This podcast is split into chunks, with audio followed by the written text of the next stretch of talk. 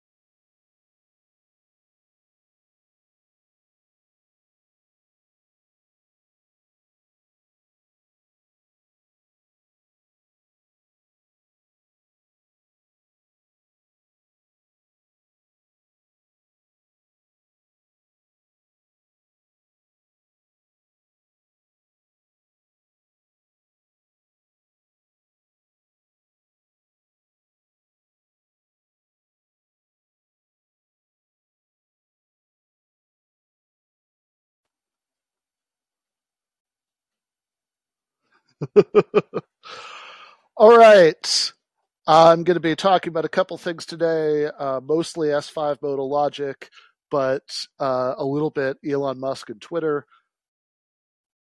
That is a uh, that is a callback to something that I'm sure most people who watch or listen to this are not going to be familiar with. Uh, unless Silver calls in to ask about S5, I'm actually only going to be talking about uh, Elon Musk and Twitter and related subjects. Uh, but of course, it has happened. Um, after looking for a while like he was going to weasel out of it, Elon is now in possession of, of Twitter. Uh, and various people have various takes on it. I'm going to start out by giving you mine in a sort of basic way, and then I am going to go into the real meat of this, which is that I want to talk about a really stupid article that the New Republic published about it. Um, so, what's my take in a really basic way? Well, uh, on the most basic level, I think it's bad to have individual billionaires in control of um, vast amounts of the flow of information in our society. Uh, that is, of course, an objection to Jeff Bezos owning the Washington Post as much as to Elon Musk owning Twitter, but I don't like it. And uh, in some ways, I like it even less in the case of what should be neutral platforms uh, like uh, like Twitter, uh, where I think there are real and troubling issues about free speech and the free flow of information, which is going to be what I'm really going to be talking about here. But first, so as not to bury the lead, let me just talk about um, what I think should happen. Uh, you know, if, if, I had my way, uh, obviously all of this is a little bit, you know, it's not worth much because uh, you know the left doesn't have the institutional power for uh, what any of us wish uh, that it was advocated uh, to uh, to sort of uh, turn into reality. But if it did, what would I want to happen? Well, I would want Twitter to be nationalized. I think that um, it's really bad to enclose the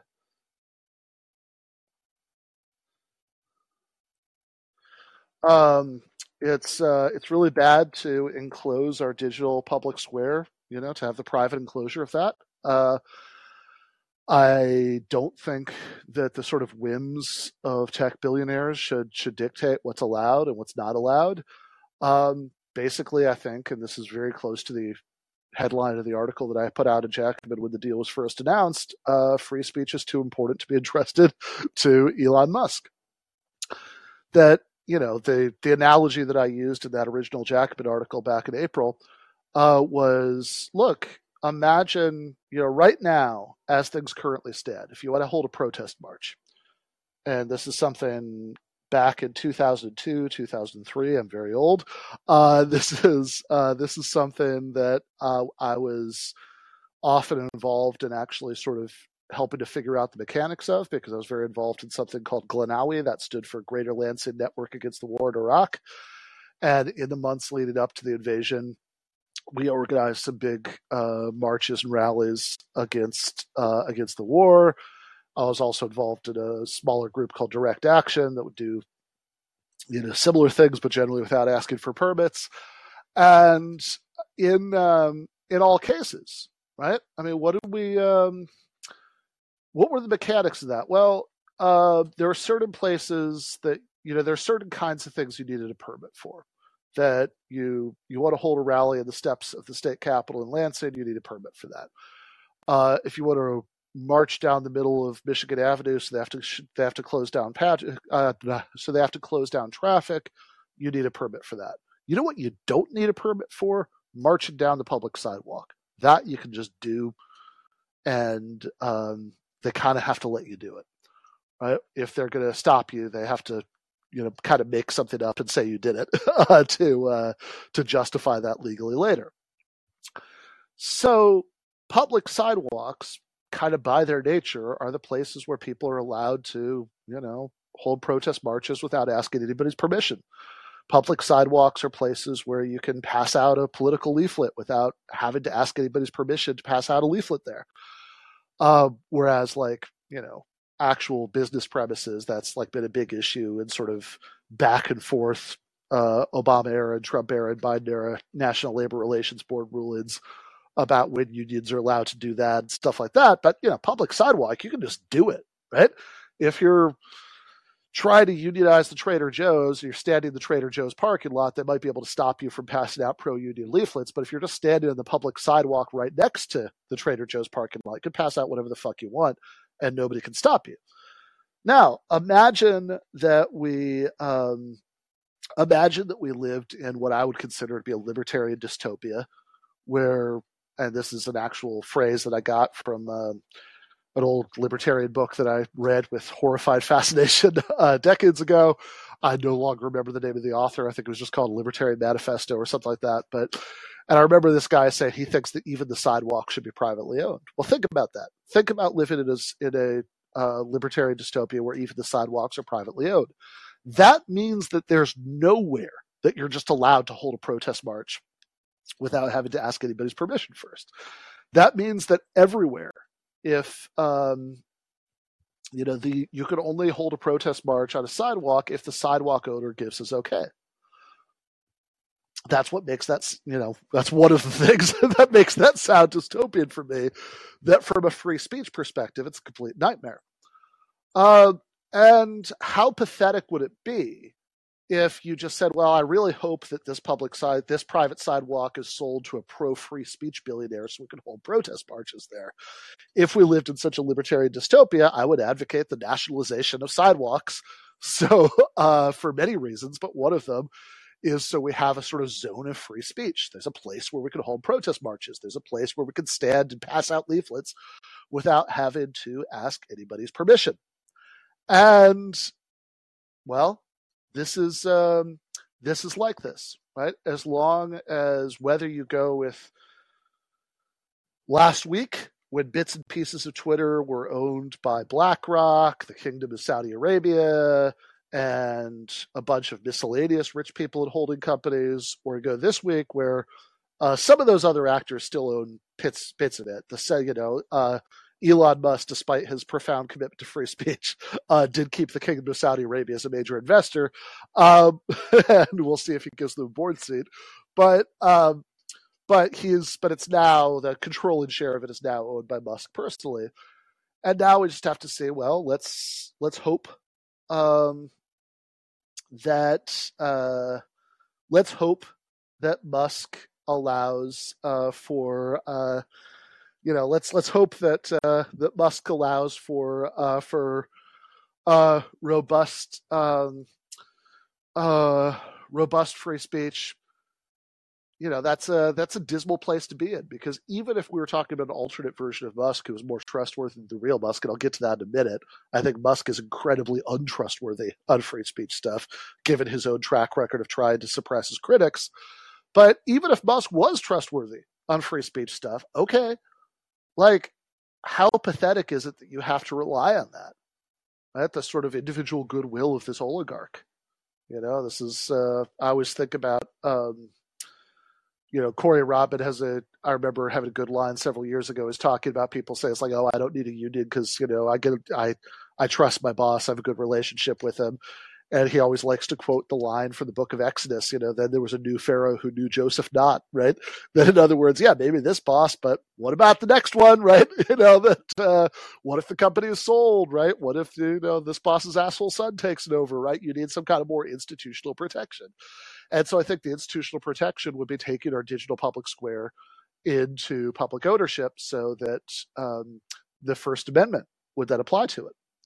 Now, I know uh, I saw somebody on on Twitter earlier uh, said, "Oh, but with no, um, you know, with no moderation, it's all just you know hate speech and pedophilia and you know whatever on you know on on Main."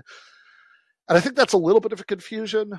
Um, because rules that robustly protect free speech doesn't necessarily mean no rules. Right? Like if your local city council has a public comment section, they can't stop you from speaking because they disapprove of the content of your politics, but that doesn't mean that you're allowed to just approach the microphone and start screaming obscenities into it. You know, there can be some rules. But what it means is that a publicly owned version of Twitter uh, administrators would be open to legal challenges and would have to prove that they their um, moderation decisions weren't sort of politically based violations of free speech, and I think that'd be a good thing.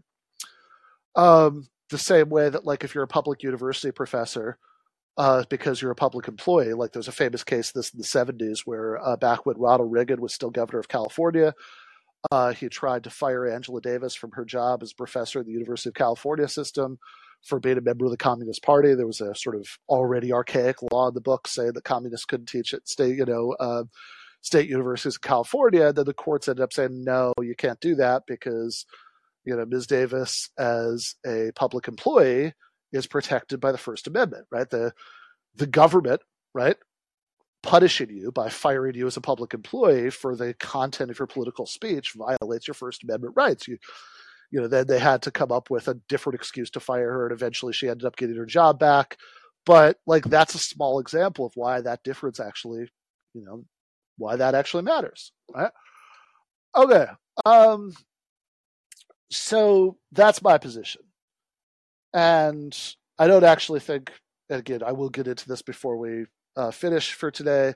I don't actually think that you can trust Musk as uh, as long as far as you can throw him on this or much else. I think that he's a huge hypocrite on free speech issues, but um, but I do um, I do think that it's um, you know, but I don't want Musk to buy Twitter. But my concern about that is, or you know, I, I don't like the fact that Musk is in control of Twitter. But my concern about that is exactly the opposite of the concern expressed by a lot of liberals. So, in other words, I don't think that we should have to rely on the benevolence of a billionaire for free speech protections. And by the way, I, I, profoundly distrust the benevolence of this particular billionaire. But that's a very different thing from the concern that a lot of liberals have, where I think they're angry for exactly the wrong reason. They're angry because they think Elon Musk will allow too much free speech. And I want to look at what I regard as a particularly egregiously stupid expression of this um, by a writer for the New Republic uh, uh, named uh, Bryn Tannehill, um, which uh, Callin, you know, this is already a beta test of the video feature. They do not yet have screen sharing, but they will soon. But right now, I can't share the screen. I'm just gonna have to read this aloud. But uh, Tannehill wrote an article in the New Republic. Um, this is in their uh, the soapbox uh, called "Why Elon Musk's Idea of Free Speech Will Help Ruin America," and it's basically an anti-free speech statement. And I think that if you go through this, uh, I think it says a lot about the difference between a socialist perspective and historically, I'm not talking about Stalinism here, but historically, the better kind of socialist has cared a lot about free speech. If you go back and look at Eugene V. Debs, Rosa Luxemburg, Karl Marx, all of these people were passionate about free speech.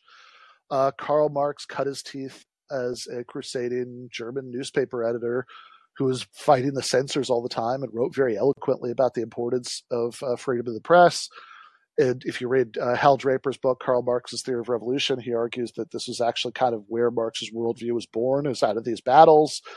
Uh, I think what Rosa Luxemburg wrote in 1918 is maybe the most sort of eloquent uh, statement about the importance of free speech that I've read by by anybody. Um, and his, to me, that connection makes sense. I know it's counterintuitive to a lot of people because they're used to associating strong support with free speech with libertarianism or my least favorite free speech metaphor, the free market, open marketplace of ideas. Um, I'm not a favorite. I'm not a fan of unregulated marketplaces. So you know, you could definitely see how somebody could say, well, look, if you know you want to, you know, you don't want unregulated marketplaces, then you should also want to clamp down on the open marketplace of ideas. Again, it's a terrible metaphor, whether positive or negative, but it makes sense to me because if the core of socialist politics is that you want to empower the working class, do you think ordinary working class people should be able to run their workplaces in the larger society for themselves in their own interests?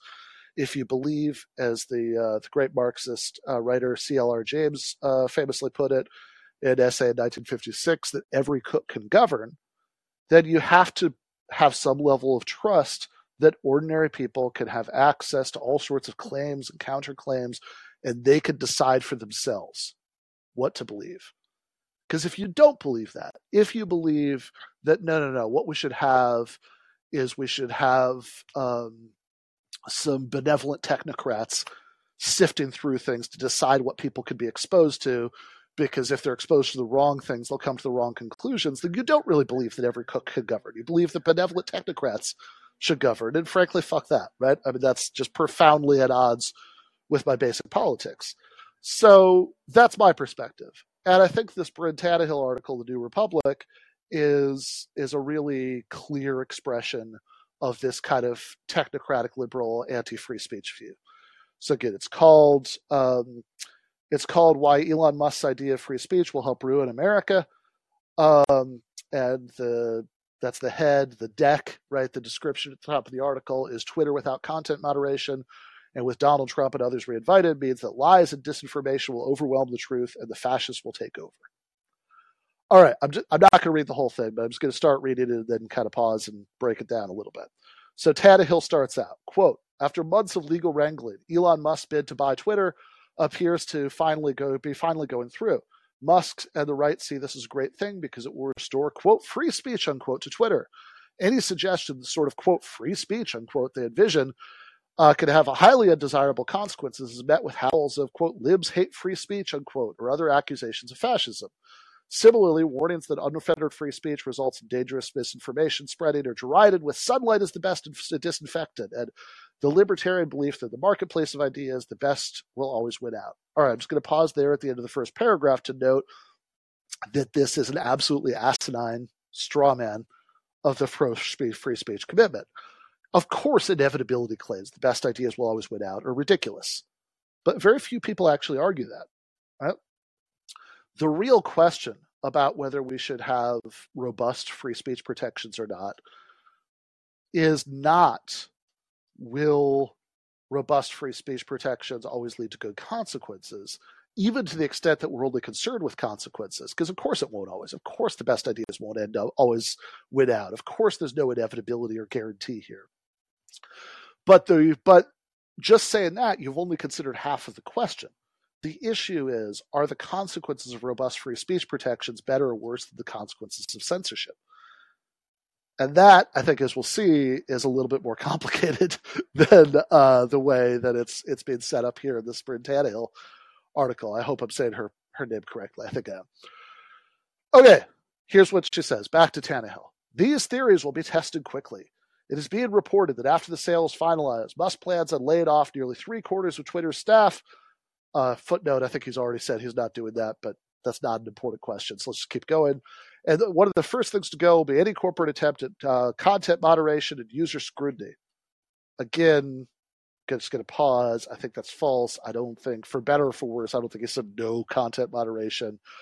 Um, you know, I, I think he said much looser content moderation. I don't think he said no content moderation. Um, Musk also plans on restoring the accounts of high profile sources of disinformation and violent messaging who were previously banned, most notably former President Trump. Um, that much is true. I don't. You know, I don't think any of these people have actually been restored yet, but at various points, Musk has said that he would uh, he would do that. Okay, back to the article. The pro Musk arguments are complete nonsense, and there are innumerable historical and modern examples of why social media platforms with nearly unlimited free speech, uh, freedom of speech, produce horrors. The Supreme Court decided free speech is an absolute long ago when Chief Justice Oliver Wendell Holmes noted that you can't shout fire in a crowded theater for obvious reasons. Well, let us pause and talk about that one because um, this is really, I said in the when I was describing this episode on Twitter, and I think in the description on the uh, episode itself, I used the phrase historically illiterate, which might seem harsh, but I think the options are either that Tannehill doesn't know the history or she's being dishonest in her presentation of it. Because let's talk about that fucking Oliver Wendell Holmes example. it is true that Oliver Wendell Holmes said it. What's the context in which he said it? How am I thinking about that context be relevant to deciding uh, whether her historical case is convincing here? Let's just put a little pin on that and come back to it because this is really good if you actually know. Um, people may have, you know, I talked about this in an article I wrote a long time ago for the Daily Beast, uh, like at the beginning of the year, and people may have seen me talk about this on the main show on YouTube before. So uh, this won't come as a surprise to all of you, and of course, lots of you know people.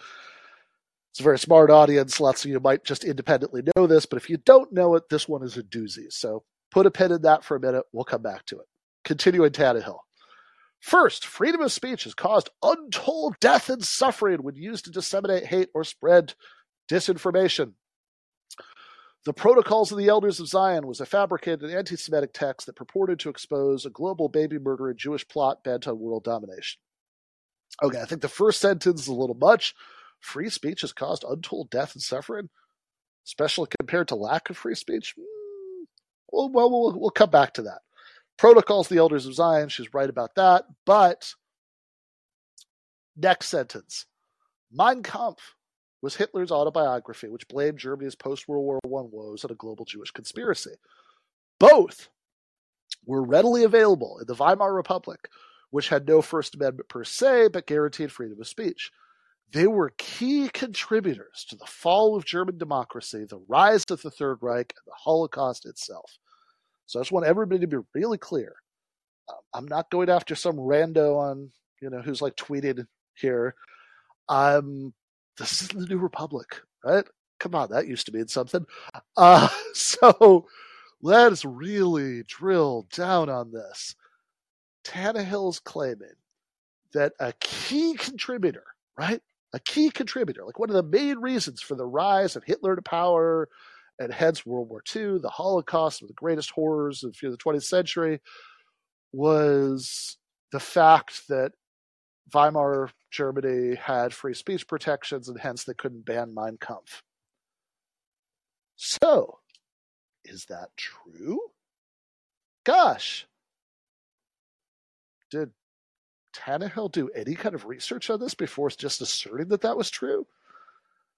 I mean, maybe yes, and she's just being dishonest. My guess is that she doesn't actually know. She just assumes that that must be true and didn't bother looking this up in any way. Uh, but gosh, that is really, really not true. So, Mein Kampf was published in 1925. Uh, Hitler comes to power. um, end of 1932, really 1933, um, depending on exactly how you demarcate it. Um, the first several years that Mein Kampf is in publication, it sells abysmally, um, at least in Germany.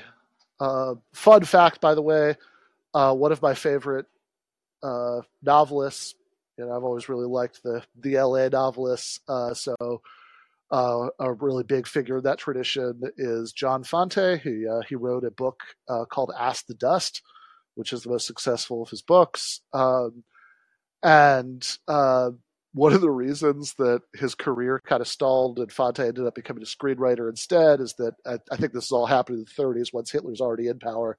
But um, the publisher of that book is uh, is driven out of business because Hitler sues them for doing an unauthorized translation of Mein Kampf. So, among all, all of Hitler's other crimes, he also destroyed the career, the novelist career of John Fante. So he had to become a, to, uh, um, a screenwriter. Okay, but uh, I want to uh, I want to go back to this. Mein Kampf sold abysmally in the first several years after it came out. It started to pick up a little bit because people were curious about it as the fortunes of the Nazi Party rose. But even like the last year before Hitler came to power, it sold less than 100,000 copies in the whole country. Right? The sales figures are tiny for the first several years, basically until Hitler actually comes to power. Sales figures are tiny. It only starts to sell millions of copies after Hitler is in power, after he becomes chancellor and then Führer. So people buy Mein Kampf in large numbers after Hitler is already running the country because having a copy sitting on your shelf is a way of signaling your allegiance to the new regime. I'm getting this from William Shirer's book, uh, The Rise and Fall of the Third Reich. Um, but even then, very few of the people who are buying it are, are, reading it. Have you ever tried to read Mein Kampf? I mean, I'm not recommending it, but uh, if you do, uh, it's not going to be easy going. You know, it's it's not the worst thing about Hitler, but Adolf Hitler was a terrible writer. Like, is just convoluted, horrible, almost unreadable writing, and there's 782 pages of it in Mein Kampf. Shirer claims in Rise and Fall, Fall of the Third Reich that um, even many dedicated Nazis would admit to each other that they, no matter how many times they tried to read it, they couldn't get through I think what Shirer calls the two 782 pages of turgid prose. So the claim that the popularity of Mein Kampf was a key contributor to Hitler's rise to power could not be more wrong. It's just laughably wrong. That nobody read the fucking thing. Nobody even bought the fucking thing until Hitler came to power. Again, it was like something to keep on, you know, your bookshelf, on your mantelpiece. Look at what a dedicated Nazi I am. But even then, people didn't really read it. It is a poorly written mess. I know it seems like I'm dwelling on this, but this is one of her key examples. Right? Okay. Let's um uh, let's keep going. In modern times, lack of moderation on social media sites reportedly has repeatedly contributed to mass murder. The Christchurch, New Zealand shooter killed 51 Muslims at two mosques after being radicalized on YouTube, 4chan, 8chan. Killer who killed 11 Jews at the Tree of Life Synagogue in Pittsburgh has been radicalized in the social media site Gab, which advertised itself as a free speech alternative to Twitter. Dylann Roof killed nine people at the historically black Emanuel African Methodist Episcopal Church in Charleston, South Carolina in 2015 after he self radicalized online. Investigations revealed that Google searches stirred him further and further into extremist propaganda and hate. Okay, it's certainly true that hate crimes that are committed uh, by you know far right ideological people that you know, there's going to be people who have a history of doing things like doing Google searches for far right ideological material because that's their worldview. Um, you know, similarly, the kinds of things that we we tend to think of as uh, lone wolf terrorist attacks, which are really just hate crimes committed by zealous Muslims who might identify with ISIS or Al Qaeda, uh, but have no actual material connection to ISIS and Al Qaeda, you go back and look at those people's old Google searches, you'll find them searching for that material. Similarly, hate crimes, there have been several high profile examples of this committed by black nationalists. You'll find them doing searches for black nationalist material. Um, plenty of hate crimes uh, committed by people in all those groups. Um, you know, in in pre online, you know, they, they have to find more circuitous ways to it. But I mean, that's probably the uh, the strongest um, the strongest part of um, of Tannehill's case, and I think it's pretty weak, honestly, because I wrote about this at the um, after the the New York subway shooting, which is a weird case, especially too, because if you read the killer's manifesto, it's an incoherent mixture of different ideologies, which is also not surprising because, frankly, we're talking about somebody who's pretty clearly severely mentally ill, and so um, you know, there's uh, yeah, there's all there's a lot of stuff going on in there, right? But whether we're talking about whatever the ideology of any particular mass shooter, um, very often it's very hard to pry apart mental illness and just sort of rage that's generated by what people's lives have been like from the particular ideological coloration that they take on to sort of justify what they're doing or that might help them direct it in certain directions. Um, I think the idea that you know that the, somebody's like an otherwise well-adjusted person who would never who would never kill people is going to do this purely because of their reaction ideology is a little bit hard to justify considering that it's like 0.00001 percent of people who are uh, you know infected with any of these ideologies who end up doing things like this. But again that's probably the strongest part of um, uh, that's probably the strongest part of Tannehill's case. I think it's pretty weak honestly. Uh, Gator Don't Play has a good comment in the chat. Says a uh, very quick example that uh, disproves this argument against free speech is Anders Breivik. Norway did not suppress him during his trials. Manifesto remains available. He has triggered zero further lone wolves, despite the state claiming the lone wolf threat would become big. Uh, has remained a zero bound phenomenon. Yeah, I, th- I think that's right. Again, I, I, think this idea that it's like I mean, in a way, it even reminds me of sort of um, controversies over like people listening to heavy metal music and killing themselves, or um, people, um, you know, people watching, you know, Beavis and Butthead and then setting fire to their trailer or whatever. That it's like, uh, you know, again, the reactions of individuals to, um, you know, to this stuff, or like whatever. There's the guys, the uh, you know, who is like a Bernie Sanders campaign volunteer who uh, who who shot a bunch of Republican congressmen, and it's like, is that you know? I think tracing the causal connections there is a little bit tricky.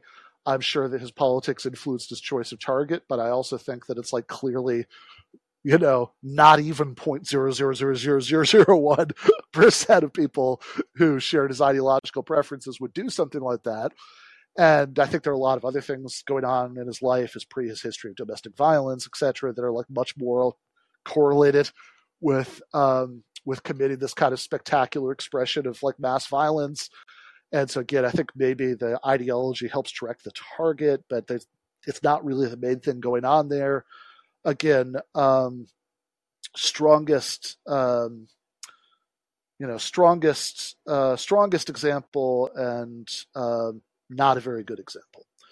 The the Weimar Germany claims are absurd. Again, she's just wrong about Mein Kampf and protocols the elders of Zion. I mean, uh, you know, I think there's a much stronger case for. Although even there, I don't know, is the level of anti-Semitism enough lower in, uh, in like 1918 that if as, as soon as the Weimar Republic had started, that uh, or 19 or whatever, that uh, they'd outlawed that book, it would have made a big difference. Not entirely clear to me. Meanwhile, though, let's talk about the other half of the equation. If you're going to talk about the dangers of free speech, at some point you got to get around to talking about the dangers of censorship. Um, and this brings us back to the dumbest thing in Tannehill's article. The thing that pissed me off the most when I was reading this, which is where she's doing the most lazy, cliched pro censorship thing, which is quoting Oliver Wendell Holmes saying you don't have a right to shout fire at a crowded theater without actually telling us what the context is of him saying this.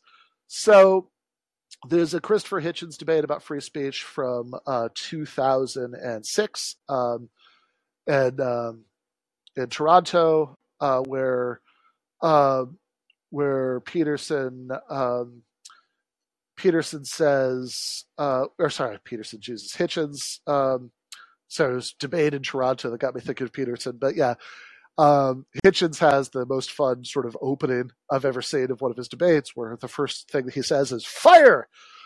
And he's like, "Okay, there, I've said it. not in a crowded theater. Granted, he makes a show of looking around the room. I seem to have said it in the dining hall at Hogwarts, but." And then he goes into the history of it, and when Oliver Wendell Holmes said the thing about shouting fire in a crowded theater, the context of his metaphor was that he was upholding the imprisonment of a group of Yiddish speaking socialists who had been arrested for sedition for passing out leaflets opposing American involvement in World War I and conscription. That's what Oliver Wendell Holmes was analogizing to shouting fire in a crowded theater. And that's a perfect example for thinking about the extreme dangers of censorship. So, because of course, as Hitchens points out there, given the horrors of World War One, the millions of deaths, the the deep trauma that you know actually directly led to the rise of fascism was actually infinitely more important to the rise of fascism than w- which books were legally published in those countries. Um, is the having this sort of core of traumatized soldiers who are you know came out of this experience in total war and were ready to become the shock troops of rising fascism. Um, that given all of this, as Hitchens points out, you could make an excellent case that yeah, they were um, people shouting, you know, uh, that you know these these socialists who were whose imprisonment Oliver Wendell Holmes was upholding, were shouting, were warning theater goers in his metaphor of a very real fire, right? American involvement in World War One, which is what they're opposing, really was a fire. People should have listened to the warning. They should have listened to the shout of fire. And this is the question who gets to decide what counts as a real fire or a fake one, and how much do you trust them to make that decision? Now, I'm not an absolutist. We can get into this, but generally speaking, sort of basic impulses here. I, I have very little trust in any institution to decide for everybody else what counts as a real fire and what doesn't. I sure as hell don't have trust in people who are going to be much more responsive to powerful factions like corporate America, the military industrial complex, uh, than they are to other more benevolent factions to determine what counts as a real fire and what doesn't. A couple of quick examples to get the idea across. Imagine that Twitter had already existed in 2002 and 2003. And let's just stick with the category of misinformation. We could also do bigotry here and think about examples like advocates of Palestinian human rights being routinely smeared as anti Semites um, and how much you trust uh, tech corporations to to not decide that they're right if you have sweeping rules against bigotry. But stick with misinformation for a second. Imagine that Twitter had already existed in 2002 and 2003, and they'd had the kind of harsh policies against misinformation that Tannehill would presumably advocate. Who do you think would be more likely to bounce get bounced for misinformation? People who agreed with the Bush administration, agreed with the New York Times that Iraq did have weapons of mass destruction, or people who claimed that the Bush administration was conspiring to mislead the public? Question answers itself. If you don't know the answer to that question, you're a fucking idiot. I'm sorry. Um, how about let's go from hypothetical Twitter in 2002, 2003 to let's do, say, 2028. Let's say in 2028, some equivalent at Tesla, right, the, the company where Elon Musk makes exploding cars, um, that Tesla has some equivalent to Chris Smalls. Chris Smalls, if you're not familiar with him, is the very charismatic and effective union organizer who finally, for the first time, unionized an Amazon warehouse. Assume that Tesla gets its own Chris Smalls, and this guy accuses Tesla of some of secretly engaging in some particularly horrifying labor practice. Tesla, of course, Tesla's lawyers accuse him of spreading misinformation. Gosh, when we're thinking about censors at Twitter who are ultimately employees of Tesla owner Elon Musk? Do we want them to have a lot of power to decide what's information and what's misinformation? Do we want them to be enforcing really harsh policies or do we want them to be enforcing really lenient policies? Would we rather that they were not in the business of trying to determine what's true and what's false? Because every political debate is to some extent a debate not just about values, but about facts. Does raising the minimum wage lead to more unemployment? Were there weapons of mass destruction in Iraq? You know, is there some massive number of you know trans kids, you know, transitioners who reject their, you know, who regret the transition, et cetera, et cetera, et cetera? There's always going to be a factual component, and saying that Twitter should be in the business of determining that is saying that you entrust for all these politically controversial cases employees of a corporation to make this decision. Well, I do not. Um, I think that again, I think we should. I think it's incredibly short-sighted and self-destructive for the the left to root for more censorious rules, and we should be rooting, you know, for for less censorious rules, rules that more robustly protect freedom of speech.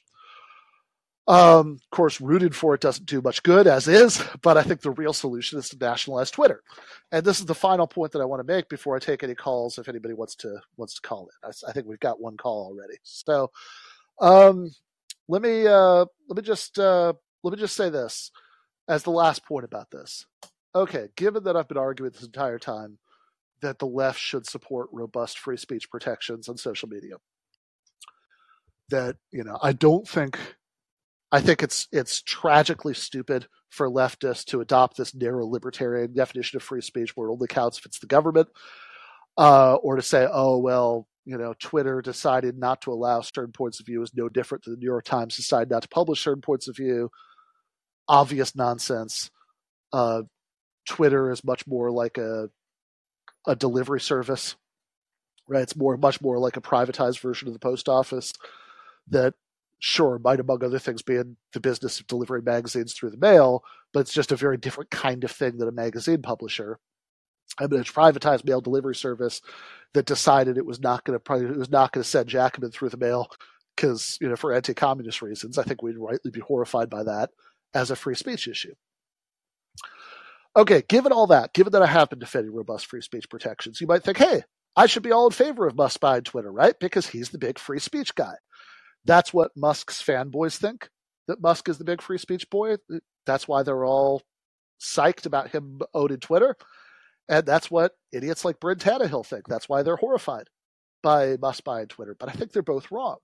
I think both sides of this little mini culture war are operating from a super duper dubious assumption. Because um, for two reasons. One, I would I would recommend people check out what Yasha Levine has uh, has written about Elon Musk. Um, he's got a he's got a Substack post called "Elon Musk is a Spy," and another one is "Elon Musk is is a military contractor," where he points out, "Look, this is a guy who's uh, raking in hundreds of millions of dollars, fitting out tech." This is a quote from Levine for the most secretive and strategically important intelligence agencies in America. He's being paid by USAID uh, who uh, he's he's tried to pretend this is charity. They're actually paying him well above market rates from the looks of it for uh, Starlink terminals for Ukraine for the war with Russia. Um, he uh, has a quote nearly three hundred million dollar military contract to launch classified American spy satellite. He quote signed a hundred forty nine million dollar deal to track missiles, aka to sky the to spy on the sky. Uh, SpaceX, his company, is doing literally billions of dollars in business with NASA. If you think somebody like that is going to say no when the national security state, right, who he's waist deep in business dealings with, asks him to censor somebody on their behalf, um, because he's just so committed to free speech principles, I would suggest you have a charming amount of faith in the moral character of an oligarch. And then what's even more disturbing is if you start, um, yeah, exactly. Turner Wood says in the antebellum South, anti-slavery literature was widely considered shouting fire by the ruling plantocracy. That's exactly right. Um, and then if uh, what's even less encouraging as far as Elon Musk is if you look at his history of, to put it gently, not handling criticisms well right? Remember the guy, uh, the um, uh, the um, uh, the the mine, the rescue thing, where uh, the you know he had the botch rescue attempt, and there's the guy who actually rescued the kids, who uh, who referred to what Musk had offered to do as a PR stunt, and Musk accused the guy of being a pedophile, paid a private investigator fifty thousand dollars to investigate him. That doesn't that doesn't strike me as somebody who's super committed to uh, allowing people to criticize him. Um, it's even worse, actually, if we uh, if we go from there to uh, to start thinking about um, you know to uh, to start you know start thinking about other cases. He's illegally fired union organizers. You know, I'm, this is not my judgment. This is the NLRB's judgment. He's fired, hacked, and spied on corporate whistleblowers who do things like showing people Tesla cars exploding that embarrass him. Uh, he's tried to dox his critics. He's even asked the Chinese government, this is all public record, to censor social media posts critical of Tesla. There's absolutely nothing in that record that should fill anybody with confidence that he's suddenly going to start, that, you know, when he runs Twitter, he's going to stick to his alleged free speech principles when they conflict with any of his various business interests. I don't think he is. I hope I'm wrong, but I don't think he is. So, um, free speech good, Elon Musk very bad, nationalized Twitter. Uh, that is my perspective. And with that, I am going to take a call or two before I wrap up for the day. So we have Gator. Remember to unmute yourself. There we go. Hey Ben, how you doing? Good. How are you? Yeah, not too bad, thanks, buddy. I'm kind of half and half with you a little bit on some things. Sure. So generally, I think that you're fair to raise a lot of the things that that Musk is and has done. I mean, on a very basic level, uh, he has taken huge amounts of taxpayer subsidy to um, achieve what he has with uh, Tesla, and also, as you point out, SpaceX is the privatization of NASA, isn't it? Um, you know, at essentially state cost, and as you say, as a military contractor, well, what exactly is his remit? So, the question I'd have about Twitter is as a private corporation with a huge, probably quite a significant bot kind of um, ent- um, bot side to it. What's he actually doing? Well, he's trapping people in a in an echo uh, uh, an echo chamber or a noise space, which robs them of actually doing anything, right? Mm-hmm. And if it if you layer really tight, obvious um, freedom of speech issues into that, obviously it becomes kind of useless to most people because they're just in an even mm-hmm. tighter echo chamber. But I would argue that nationalisation of it, given that the freedom of speech agenda is served by the go- it serves the government because really in COVID, for example, you are seeing Twitter reinforce the government's line on COVID, which is patently false now and always has been. It just depended how well informed you were about COVID and the vaccines. Then you can add any political in- issue into that as well nationalizing it only compounds that problem. Surely, particularly as a US guy of, of a semi in a semi free market environment, just the creation of Gettr or Bastion or whatever is a better solution because you just create commercially viable alternatives. Okay, uh, so a couple a couple things about this. Um, so I want to I think, kind of take the issues you're raising in reverse order and just kind of sound off on each of them quickly. Um, I'm very skeptical about uh, the commercially viable alternatives. I think that if you have, um, I think the track record on that is not uh, is not encouraging, right? That this sort of like, oh, it's okay, I'll just go, I don't know, insert the Bender thing from Futurama, you know, I'll start my own Twitter, right? Um, I think that you know, I think the track record of that's not super encouraging. So that's one thing. Um, I think that, um, you know, in, in, fact, I think that the, um, yeah, I, I, think that the you, you, don't really get the sort of uh, broad spectrum of people move into any of these. Um, I don't want to get off into a whole thing about this because um, you know it's it's pretty far off track from what you're talking about. But because you did say it, I will just I will just kind of briefly note that I expect you and I probably do have considerable disagreements uh, re-COVID, although there are a lot of things that we, you could be talking about there. So um, I don't want to presume too much, but I, I, think there are probably some disagreements there. But um, you know, I don't have um, you know, but I mean, like, even though we might disagree about that example, I mean, I I, I do think that there's a sort of broader point underlying what you're saying about that that I'm I'm kind of with you on, right? That they that in other words, like, look, um, even if this might not be a an example of it to to my mind, right? I mean, I'm you know relatively I'm um, you know relatively unfriendly to most of what I would consider to be you know conspiracy theories about COVID. Uh, it's it's certainly true that whether or not this is an example of it, right? I mean, sure, governments lie about stuff. That's a that's a given, right? So if you're and then sometimes, in fact, when you're thinking about corporate censorship, uh, then you know sometimes that happens under government pressure, right? Uh, and uh, you know, and, and whether or not they are in fact lying or telling the truth about a given thing, big part of my argument above is that I don't really want uh, to empower censors to uh, make, you know, to make those determinations. So the the real um, the real question I think that's going to be a dispute between us is is not so much um, is not so much these particular examples of right is this you know is this one going to be true or false? Is that one going to be true or false? But like is uh, to the extent you are concerned as you should be about the government lying about stuff um, should you be concerned that uh, you know and and so you're concerned about government pressure on private actors to uh, to to do to um, to sort of toe the line on that, right? To to uh, well, you've already well, you've already got that situation now, right? So so Twitter's a quote unquote private entity, right? Who, yeah. however, that however that really manifests, because all you need to do is buy the shares in the, yeah, yeah. the shares, and then you have shareholder value add power, right? So you have yep. leverage via share ownership. Okay. So the second thing is the government is clearly already exerting force over Twitter and has been doing for a long time, and that even got so extreme that Jankowicz was basically saying, I'm a government appointee, but I should have power over screwing with people's mm-hmm. tweets, right? That's mm-hmm. all happening in the private sphere. So if you nationalize Twitter, you actually make that even worse. And then you end up coming yeah, down that's to the, old, old age the, question of who that's the key question.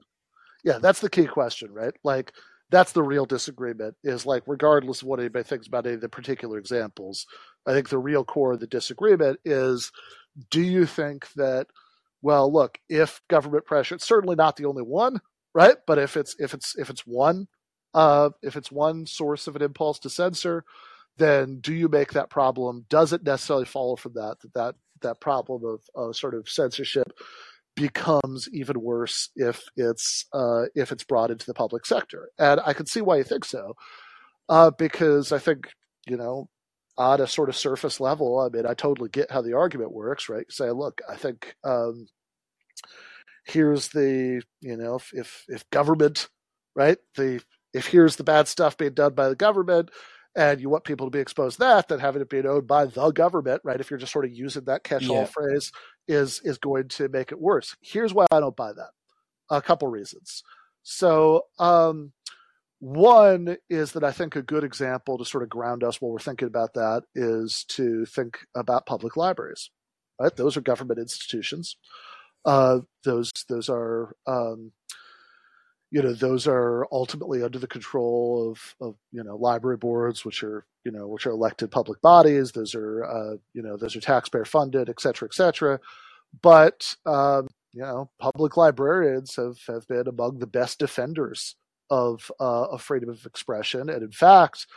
Uh, if you think back to controversies about the Patriot Act, uh, a huge part of that was about uh, a different branch of the government, uh, the uh, the NSA, uh, trying to um, you know to sort of warrantlessly look at people's library records, and the librarians were the ones who were fighting that tooth and nail.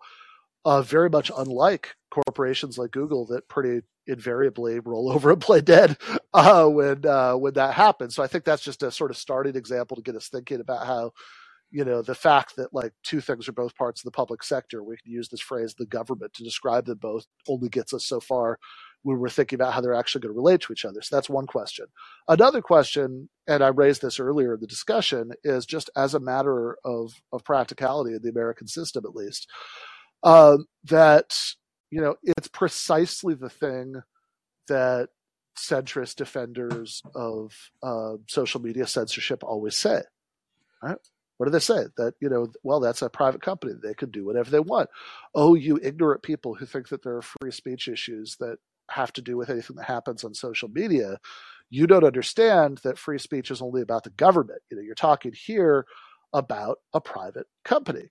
But uh, but that precise thing, as annoyed as it is that they say that, because again, I think if you think about why we value free speech, I, I would argue for a much broader sort of understanding of the concept they're certainly right about the legality of it, right? In other words, like um, not only is the you know I don't know if if the uh, if the New York Times doesn't publish a wide enough range of views or something, not only is that not a violation of of the First Amendment, but actually the First Amendment would be violated if uh, the government got involved in telling them what they had to publish, uh, because that's you know that's their uh, that's their prerogative, um, and Whereas, again, you know, or or think about you know like private universities um, with the Angela Davis came up thing came up, it wouldn't even be an issue.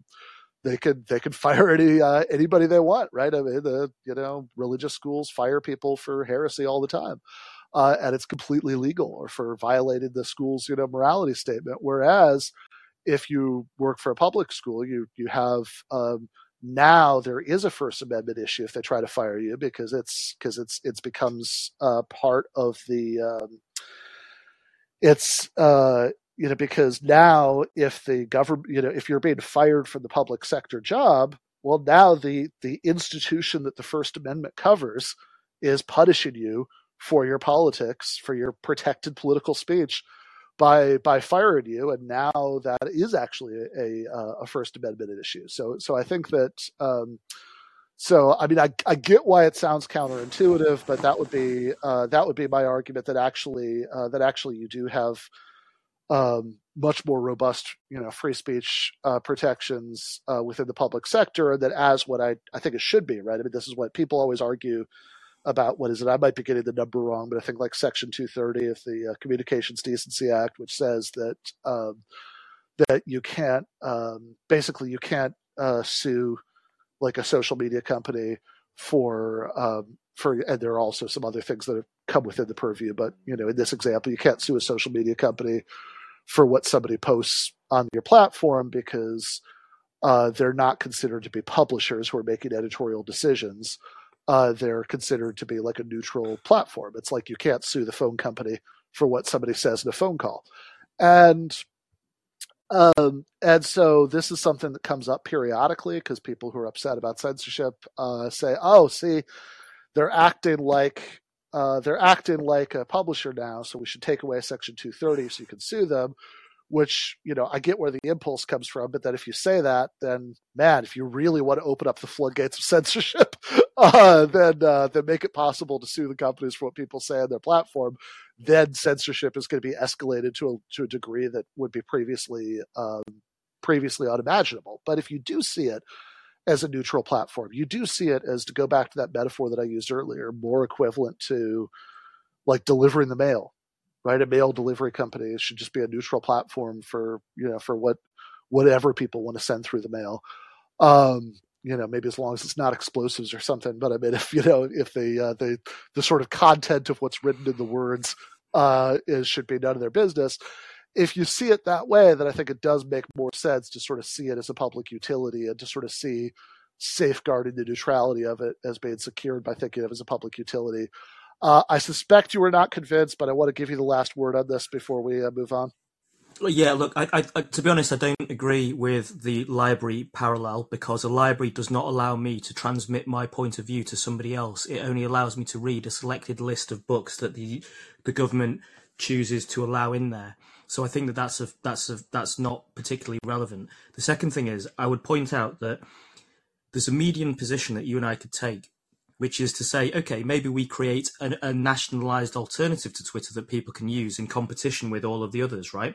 But the key thing that would have to happen in that platform, if not others, are the complete, total, and utter open sourcing of all of the control mechanisms and algos that run that platform so that people know where the shadow banning, uh, suppression, uh, how it's monitored, what the standards are, and what the definitions of free speech and the boundaries are. Because none of that's clearly defined in any of these private platforms, and that's why it's such a garbage service because you can be blocked for anything with no idea what the rules are, whether that's Facebook or Twitter or, or any of the others. And that's what's missing. Nationalized or privatized, it doesn't matter really people know nothing about the internal underpinning mechanics of it all. And without that, then all censorship is possible all the time. I mean, this this point as well. Just one thing. You're you're right to say it doesn't really matter whether I'm talking about, say, I mention COVID or I mention RussiaGate or Ukraine. The point of a pre, free free speech platform would be that I could say what I want about anything, and it's up to somebody else to come along and either pay attention to it, ignore it, denigrate it, and us to have that debate. And what's happening here is that essentially we are um, navel gazing to some extent over the simplicity of free speech absolutism. And we don't need to try to determine what the boundaries of it are okay to say about COVID or Ukraine. We simply need to have the infrastructure in place to say anything about anything because and I hate to quote Chris Nolan on this, but I think this is fair. The most dangerous thing in the world and the hardest thing to kill is an idea. The only way that you beat an idea once it's out there is with other ideas that are better. And the only thing you can do, the only way that you can do any of that is through the freedom of speech. And you should never be afraid of other people's ideas. Sorry, dude, I can't hear you. I was going to say thank you for that call. Uh, I did say I'd let you have the last word, so I'm just going to leave it at that, and people can sort of uh, see above, you know, for the uh, the parts I agree with and the parts I disagree with. But that was a, that was a thoughtful call. I liked it. Um, okay, so I am. Uh, it's been a little over an hour. I am. I think um, more or less going to cut it there for today. But I want to just say a couple things before I uh, get off for uh, today. Uh, one of them is that um, there is going to be a written version of some of this in Jacobin. I'm not totally sure when, but I, I, I filed the article last night. So uh, if you, you kind of want to see the, the long form written version of, of my take on all this, uh, do look out for that in, in Jacobin. I think the you know there's also another article that I've got kind of in the pipeline to publication there that has to do with the welfare reform stuff that I was talking about in the last call in episodes. That's probably going to be first, but I think sometime this week, probably early in the week, you're going to see the Elon Musk uh, buying Twitter article where I say a lot of the stuff that I've been saying here.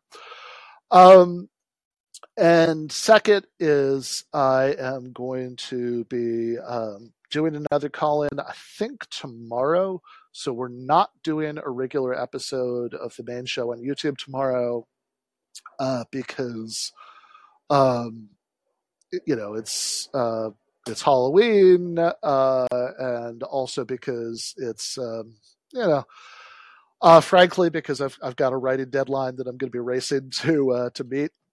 That's already been moved a few times. Um, but I think I am going to try to sneak in a call in sometime over the course of the day. So do watch out for that. I will post, you know, a little in advance on Twitter, like always, about when I'm going to do that.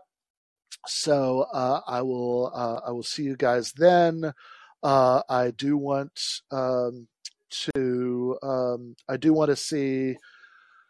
Uh, yeah, I, I, do want to probably do one of these soon where it's a little bit more open ended. You know, Silver can call it a task about S five modal logic. You know, but we could we could do a broader range of topics. Uh, the last couple have been very sort of tight, kind of like I want to I've got this thing I want to get through, and once I've said it, I'll take a call or two at the end. But I do want to do one that's a little bit uh, more open ended very soon. I don't know if that's going to be tomorrow or not. It might be. But in any case, I am going to uh, end it right there. So um, thank you, everybody, for uh, uh for uh, you know participating. Thank you, Gator, for